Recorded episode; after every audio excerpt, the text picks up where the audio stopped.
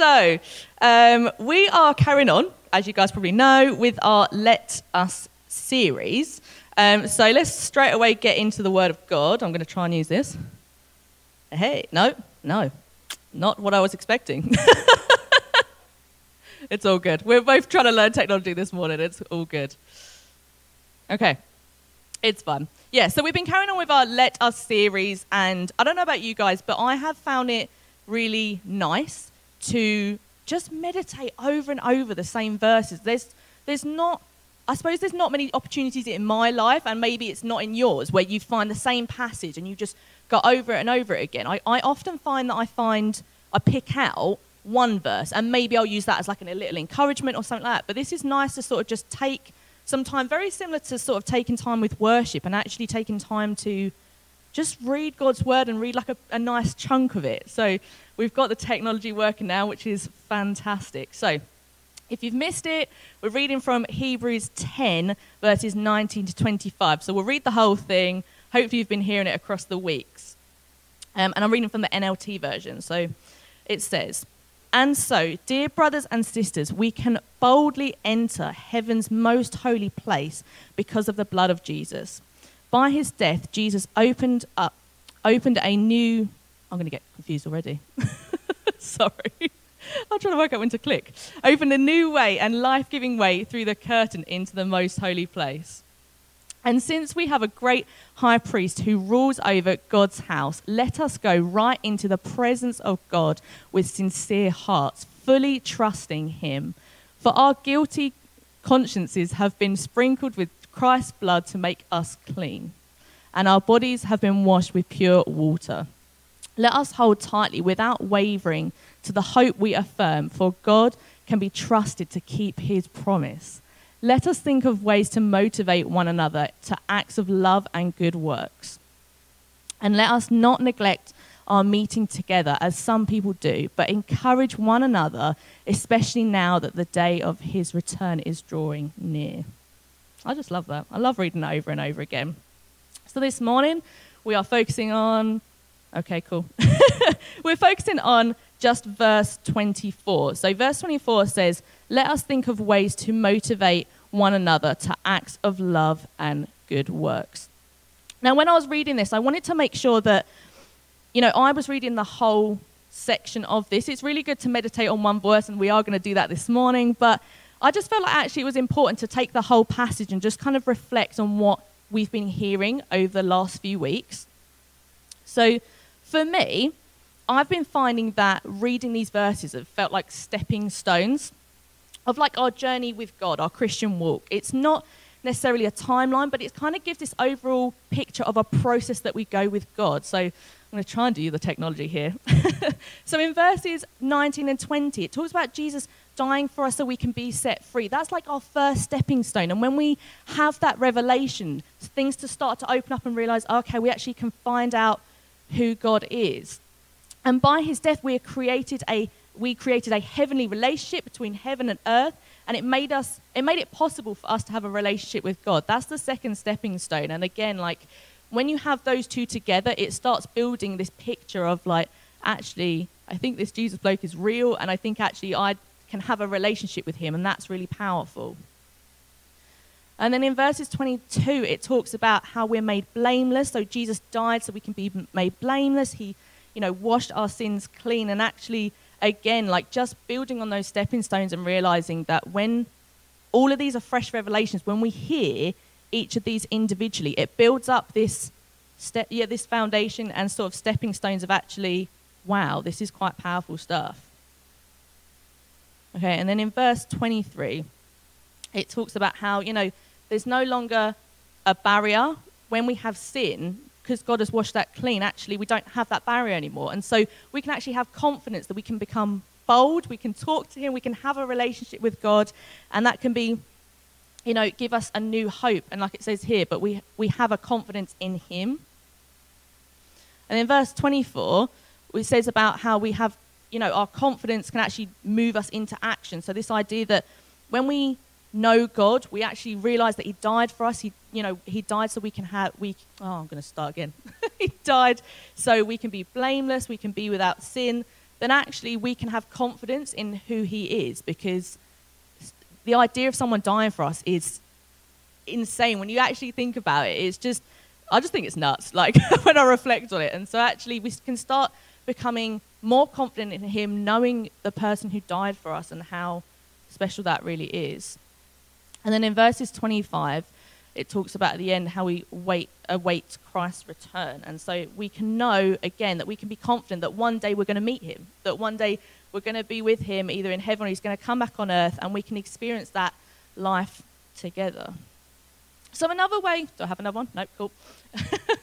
another way I was thinking about this, going to step to the side, is also a cycle. So, again, I'm a very visual person, so I was thinking about this idea of it being stepping stones and building on that. And when we read these verses, actually, how um, how we can meditate on each verse individually. But also, I looked at it like this. So, this is a cycle, and that actually, you know, the more we think about how Jesus died for us, that's like step number one, the closer we become in our relationship with Him.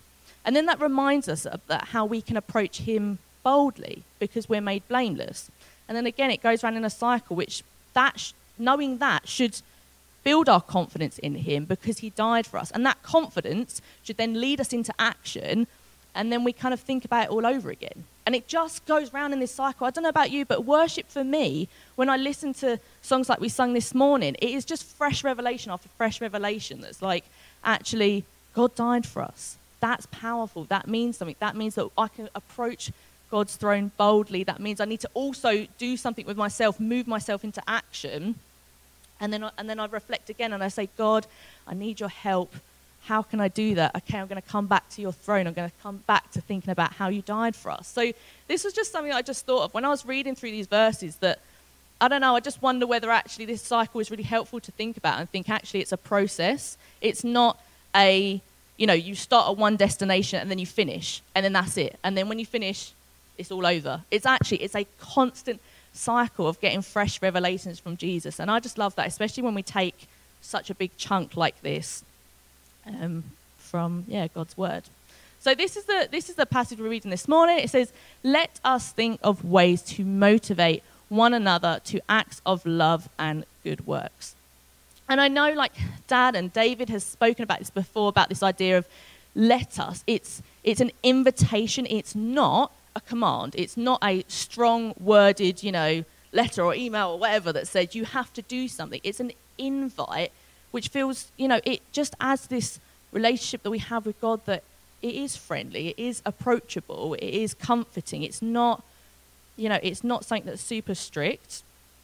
But I also want to see that it says let us. This is not talking about one person. It's talking about the body, you know, the body of Christ. It's not no, you can get on with this. You need to motivate yourself to acts of love and good works and get on with it. It's let us. It's this idea of that actually we need the body, and that's super, super important. And we need to work together and know that we're just not alone. Um, so I, I want to ask everybody. I know it sounds really weird, and if you're watching at home, I'm really sorry. But just look around the room. Take two seconds to just look. Who is in this room with you? Because there are people that you might know, there are people that you might not know, there are people that you maybe talk to all the time, and there are people that you maybe have one conversation with once a month. But this is your body. This is the body of Christ. This is like your fellow brothers and sisters, your believers that we share this experience with, and that's really important. You know, you might not see many Christian friends outside of uh, outside of church. You may do. I know for my workplace, I'm not sure I hang out with any people, you know, that I know that are Christian. And so it's really important to actually know who your body is. And that's, you know, believers that are here, that are in other churches. It's not just the Oak Community Church that's the body of Christ. You know, it's our fellow um, brothers and sisters as well. But we are the Oak Church community. You know, we care about community. We care about loving one another. We care about being a, a next to one another. And so when we, go back.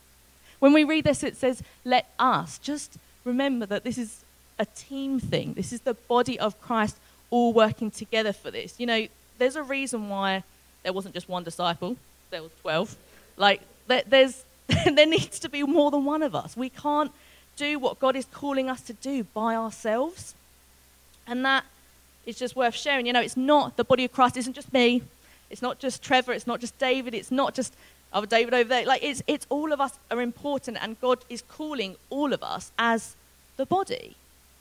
And so I wanted to read out a verse. We often hear this in weddings. I think it was actually said in my wedding. Um, but in the NLT version, it talks about it talking about companionship. It's not, it normally is often referred to in like relationships, but I want to read this out from a companionship point of view. So it's Ecclesiastes 4, verses 9 to 12. And it says, Two people are better off than one, for they can help each other succeed. If one person falls, the other can reach out and help. But someone who falls alone is in real trouble. Likewise, two people lying close together can keep each other warm. But how can one person be warm alone? A person standing alone can be attacked and defeated, but two can stand back to back and conquer. Three are even better, for a triple braided cord is not easily broken. I love that. I love this idea that one that we need to be with somebody else. Like this is, I just feel like these verses are so clear to say that you need somebody else. You need to be aside someone, but also this idea of a, a triple braided cord that's not necessarily, you know, me, Jill, and Oz. It's it's me, someone else, and God. God has to be in that to strengthen what we're trying to build. And you know, especially when we're talking about being at the body of Christ and being at the center, God needs to be there. Like, what are we here for if God isn't at the center of that? And you know what um, Trevor was saying earlier, and, and Tim was leading us in worship about, you know, going to worship and realizing that we can make so much faff and noise and just works that actually is centered around us. And actually, it's really important to strip ourselves back and think, actually, God needs to be at the center of this as well. And that's the, the strengthening of the cord. It's not necessarily just me and somebody else standing side by side. It's actually when God is at the center, that's when things are really powerful. And you know, when we look again, like I'm not going to put it up because I, I, can't work the technology, but when we go back to sort of the cycle earlier, it's all about Jesus. Like every single point, and every single point in this block of you know of verses, it's all talking about Jesus. There's not one bit in there where it's not Jesus focused, and so we want to be really clear that the ultimate goal is actually to lift Jesus up in all of this. And you know, when the verse talks about let us, it says, let us think of ways to motivate one another in acts of love and good works. Evangelizing is hard. It's hard by ourselves. Like, I know for me, I've done things like escape and pray, I've done um, prayer on the streets and stuff like that. And, and, it, and you notice with things, events like that, that you never do it alone.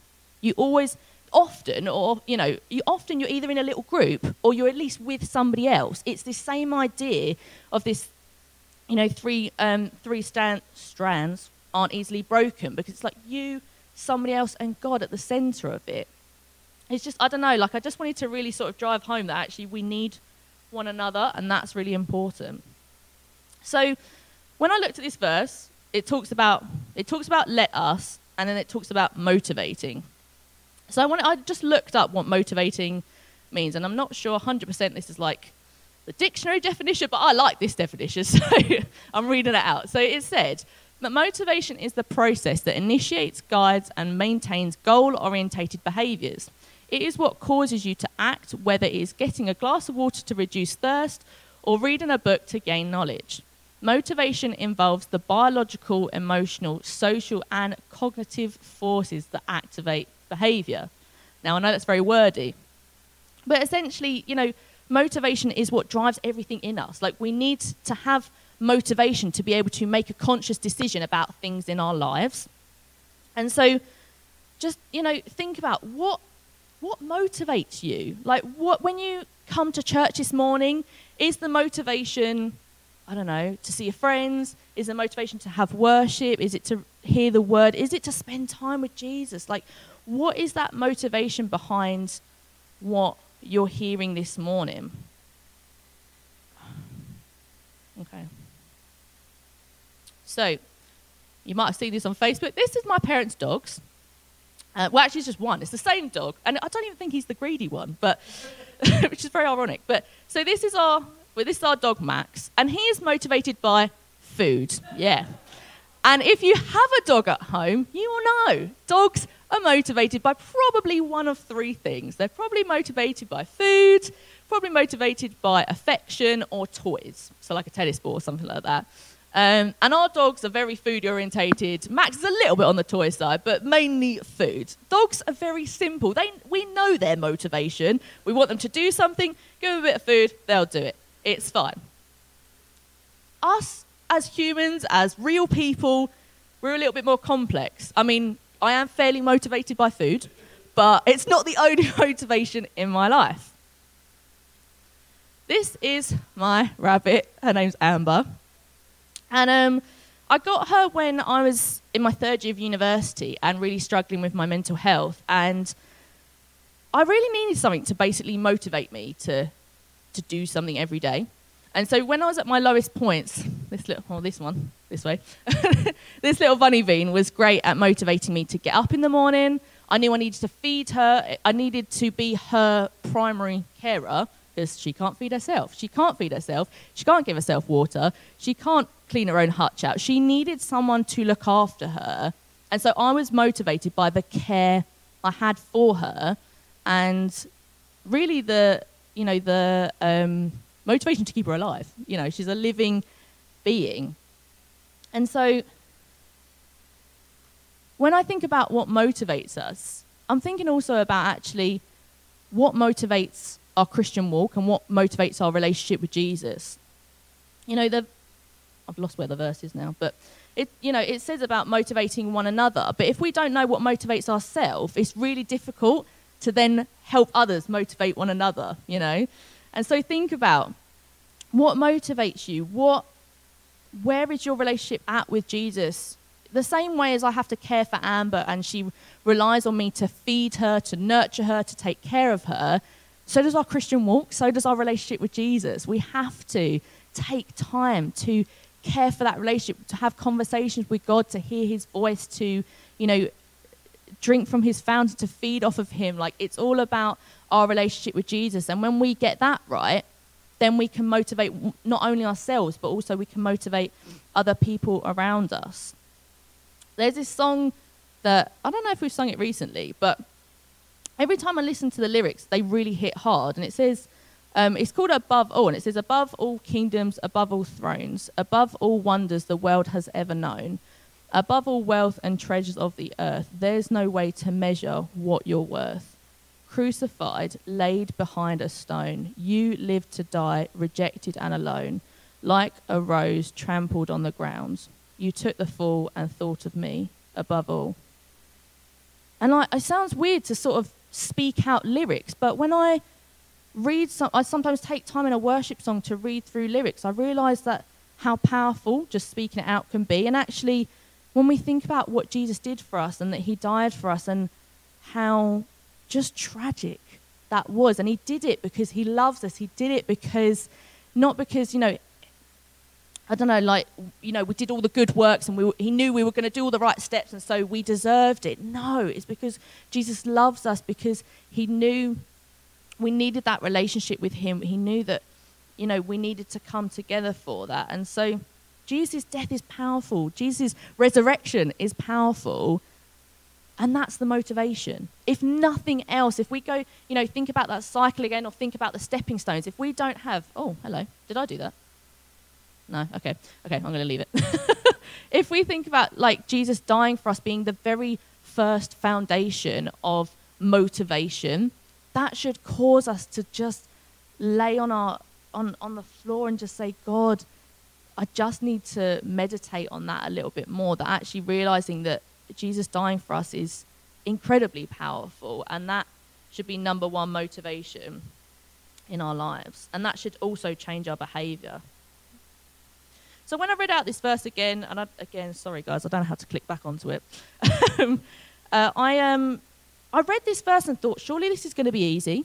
Like, you know, I I took quite a couple of weeks to kind of think, okay, I've got this. Like, we need to motivate one another, to love one another, and do good works don't we all do that anyway? Like, I didn't understand at first, like, where that challenge was. I'm like, surely this is easy. But I found it more and more challenging the more I read it. And the, again, like, the more I meditated on um, God's word and what He'd done for us, realizing that the challenge is potentially the loving bit. You know, we all have this standard of what love means. We might have different ways of approaching love, we might have different ways of what we think love looks like. But the Bible set the ultimate standard for what love should look like, and that's the challenge in that. So I want to read out 1 John 4 7 to 8, and it says, Dear friends, let's love each other because love is from God, and everybody who loves is born from God and knows God. The person who doesn't love does not know God because God is love. So when we think about this verse and think about loving one another, we've got to get that God is the ultimate expression of love. And it sounds such a simple thing to say, but I just think it can be really powerful to meditate over and over again what God's love looks like, not what we think love looks like, and then God kind of fits into that category. It's actually like the expectation that God sets out for us. And, and actually, the Bible is pretty clear on what love should look like and how important it is. So in 1 Corinthians 13, verses 1 to 8, it says this If I could speak all the languages of earth and of angels, but didn't love others, I would only be a noisy gong or a clanging cymbal. If I had the gift of prophecy, and if I understood all of God's secret plans and possessed all knowledge, and if I had such faith that I could move mountains, but did not love others, I would be nothing. If I gave everything I have to the poor and even sacrificed my body, I could boast about it. But if I didn't love others, I would have gained nothing.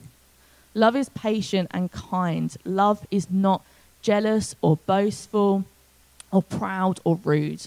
It does not demand its own way. It is not irritable and it keeps no record of being wronged. It does not rejoice about injustice, but rejoices whenever the truth wins out. Love never gives up, never loses faith, and is always hopeful and endures through every circumstance. Prophecy and speaking in unknown languages and special knowledge will become useless, but love will last forever. I just think that is such a tall order for love. Like when we think back at our verse for today, which is on my notes somewhere, it says, Let us think of ways to motivate one another to acts of love. This is the acts of love the Bible's talking about. It's not talking about giving everyone a hug on Sunday morning, love you, babe, yep, good to go. Like, this is a tall order for love. Like, just read some of these verses again talking about how love is patient, it's not jealous, it doesn't boast, it's not proud, it's not rude. That is the kind of love we have to share to our brothers and sisters and to our community. And I think if we're really honest, we all fall short of this. This is tough. Like, this is difficult to sort of display all the time. And there's a reason why we need each other. Losing all, losing all my bits of paper. There's a reason why we need each other to do this because this is tough. Like loving one another seems probably the most easiest thing to do, and it's a lot in a lot of us. It's natural. It's like, oh, I just want to love each other. But when we think about it from God's perspective and what God is calling us to do, and what love should look like from God's perspective, it's a tall order. It's a high expectation, but it's manageable because God's in it. You know, God's at the center, and that's how these things are achievable. That's how we need His help. Again, God needs to be at the center of that cycle to know that He's there. And the nice thing is, God created us all differently. You know, we have different strengths, we have different weaknesses, we know how to love one another. I think the world would be a really boring place if if we were all the same, you know, and if we saw love all the same out in our streets, out in our world, that it would I don't know, it would just be boring. think about, you know, I was thinking about people in our church, and I'm just going to very nicely pick on a few people. But I know my mum and Vivian are so good at like sharing love when people are down. Like they'll send little flowers, they'll send a little text and ch- checking in on people. Like that's one way of displaying God's love. Like that's just that little bit that is really good with inside of them. David Tate is really great at, te- at loving the people in society that actually get rejected a lot. And again, that's showing God's love. Like for me, I know it's, it's ironic because we work in the same school, but I'm not always great at that, you know. And some of us are better at things than others. You know, Roz, she's just gone out, is brilliant at showing our junior church God's love, at displaying what is really important to our little ones and valuing them and showing them that actually they're just important in our church as everybody else. And they're all big displays of love because that's the way they are motivated. Those things, they're motivated by people that are forgotten, by children, by their friends and family. But you know, I am. Um, I don't go to the gym all that regularly. Actually, I don't go at all because I'm not really motivated by it. It's one of those things that people say, "Oh, you should go to the." Oh dear. Say you should go to the gym because you know you should take care of your health. It's good for your mental health. All those great things, but I'm not motivated by it, so I don't go. It's really, really simple. And you know, there's things that I think we think we should be motivated by, but if there's not that first initial bit of care, if that's not placed in our hearts, we're not going to be motivated. You know, I said earlier about how motivation initiates action. And if we're if that motivation isn't at the heart of us, then we're never going to do it. But if I had a friend who took me to the gym, maybe I'd go. Maybe. We'll see. Anyone want to be gym buddy? Um, yeah, well, like, it might be that actually we need somebody else to motivate us, that maybe that initial motivation isn't there. Maybe there's certain things that we're really good at. And when we're thinking about, again, like those, that Corinthians verse about what love is, maybe some of those you're actually really good at. And maybe there's other things where you think, actually, I'm not, I'm not so good at. So, like, for me, I get irritable. I mean, David drives me to work every morning, and I'm sure I'm not a breeze in the morning sometimes. Like, I know I'm grumpy, but I have somebody to sort of keep me in check and go, actually, we need to wake up a little bit now. like, you need to start showing the kids that you work with a little bit of that care and, and patience. Maybe patience isn't your thing, love is patient. You know, maybe you've been praying for someone that you've just not seen anything from and you just are losing it a little bit and just thinking, this is enough. You know, there used to be, I know a lot of you would know this guy, there used to be a guy at our church that was so relentless at praying for family members. And I remember, like, I first started listening to him as a teenager, and I kind of just thought, this guy is getting a bit irritating. Like, he's just kind of praying over and over again and like mm, you know i don't know like because i'm an impatient person and after a while i started listening to this guy every week say can you pray for my family? I really want to see them get saved. Can you pray for so and so i really want to see them get saved. It was relentless. And then he saw results. And I'm, I'm telling you like i mean you guys know this well probably if you know the guy but it took years it really did it was consistent he was so patient he was so loving and just, yeah, consistent at showing his family and the people he wanted to see saved God's love. But that takes work. It takes time and energy. It takes potentially something that in, is in us that's not natural. Like for me, if you're like me, there's a little bit on the impatient side. It takes a lot of work to get to that point where you think, I really need to love people all the time, not just when I'm like a little bit on the happy side, not when I have time for it. Like it's all the time. And again, that is tough. That's why this verse, this um, Hebrews verse says, let us, because we need each other to motivate one another. When in those times where we feel tired, we feel worn out, we feel like we haven't got any energy to motivate ourselves, we need the body. It is so, so crucial. You know, it might be that you don't want to, I don't know, you struggle with when we go around the community and hand out our Christmas cards or our Easter eggs. It might freak you out a little bit and it might scare you, but there's some people out there, in our church, I mean, that actually love it. They're like, I can't wait to talk to someone from the community. I can't wait to have a conversation with them to say, God bless you. Like, that's my way of showing love. They're the people you should partner up with, not another person that is on the grumpy side of things that goes, Yeah, I don't really want to do this either. Should we just not do it together? Like, partner up with someone that actually shares the motivation that you're lacking. Because, like I said, like God has placed amazing things in each and every one of us, but they're all different. And so when we partner up with people that are different, we actually can grow in our faith, grow in that love, and again, you know, motivate one another. It's not easy, and sometimes it can be difficult to actually know what our own strengths are. You know, it can be difficult to think, God, like what what am I good at? Or maybe if we lack confidence, it's it's difficult when we read the Corinthians verses again. Am I going to be able to go back? We'll find out. Hey. Um, yeah, like it might be difficult when you're looking at this going, but I'm not patient. And I, am not always kind. Sometimes I'm on the grumpy side. And I do get a bit jealous. And I am, you know, like, it's just all these things. It can be difficult to go, how can I how can I work to such a tall order like this? I mean, number one is with God's help.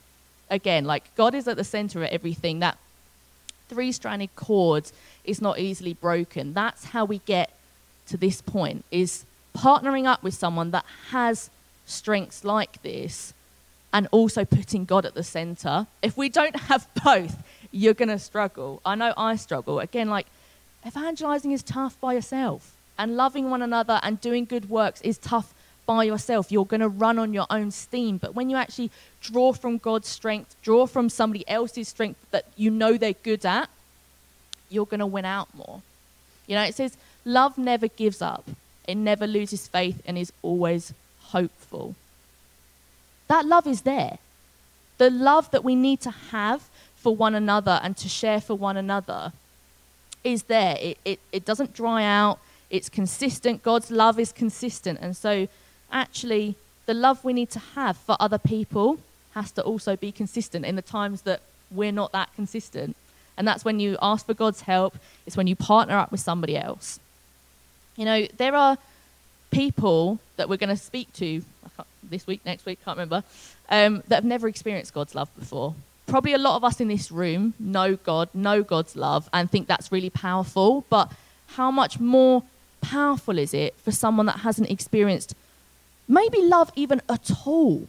There are some people out there, you know, there are some people that I go to work with that I just, their situations at home are so different to mine. Like I've grown up with a loving family, I know a loving church, like I, lo- I love God, I know God loves me, and that is so fantastic. But there are people out there that have not experienced any of those things. That they don't, even, you know, knowing God's love is fantastic, but they don't even know basic love. And so, how powerful is it when we share that with other people? It might not be your favorite thing to go out and talk to other people or, you know, give an Easter egg, give a card and, and say God loves you. But actually, that means a lot. And God will put the words in your mouth, He'll do the things He's calling you to do. But that should always be our core motivation to share God's love because it's powerful. That should be the ultimate goal. So when I looked up in the Bible, just to wrap up, the um, the the big chunk of verses, it started it, at the very top of my Bible, and I've got notes here, and it's all electronic here. But at the top of my Bible, it says about it says a call to persevere. That's what kind of like the title of all these verses are about. We need to persevere with our relationship with Jesus, relationship with one another, and actually how we're going to motivate one another to move out with that with that um, the love that God has for them. A couple of weeks ago, Cherise shared about how, you know, we are going through a period of, well, I, I don't know if we're in it or we're coming out of it, but there's definitely been a dryness, you know, because of COVID, because of going like and doing church at home. There has been times where people just feel like I just want to be in my own space. I'm not sure I'm ready to socialize with people. I'm not sure I'm ready to start talking to people again. And I think sometimes that the kickstart to motivate ourselves to then talk to people that aren't in our close knit community can be really tough. So figure out who is around us that likes that sort of thing, who's just gearing up, ready. Like there were some people who were so ready to come back into the building, like, oh, just let me get in, just let me get in, or ready to start moving out again. When are these events going to start up again? Like that's the people. If you don't have that motivation, they're the people you wanna you wanna partner up with. It can be so difficult sometimes to do God's work when actually what God is calling you to do and what you want to do is, is two different very things. But that's why we have the body. That's why, again, it says, let us. We're not by ourselves. We have each other. We, God has placed different things inside of us, and that is so important to draw upon, and yeah, just know that we're not alone. So, yeah. I'm going to pray, and then um, I think the worship band are going to do another song for us. So,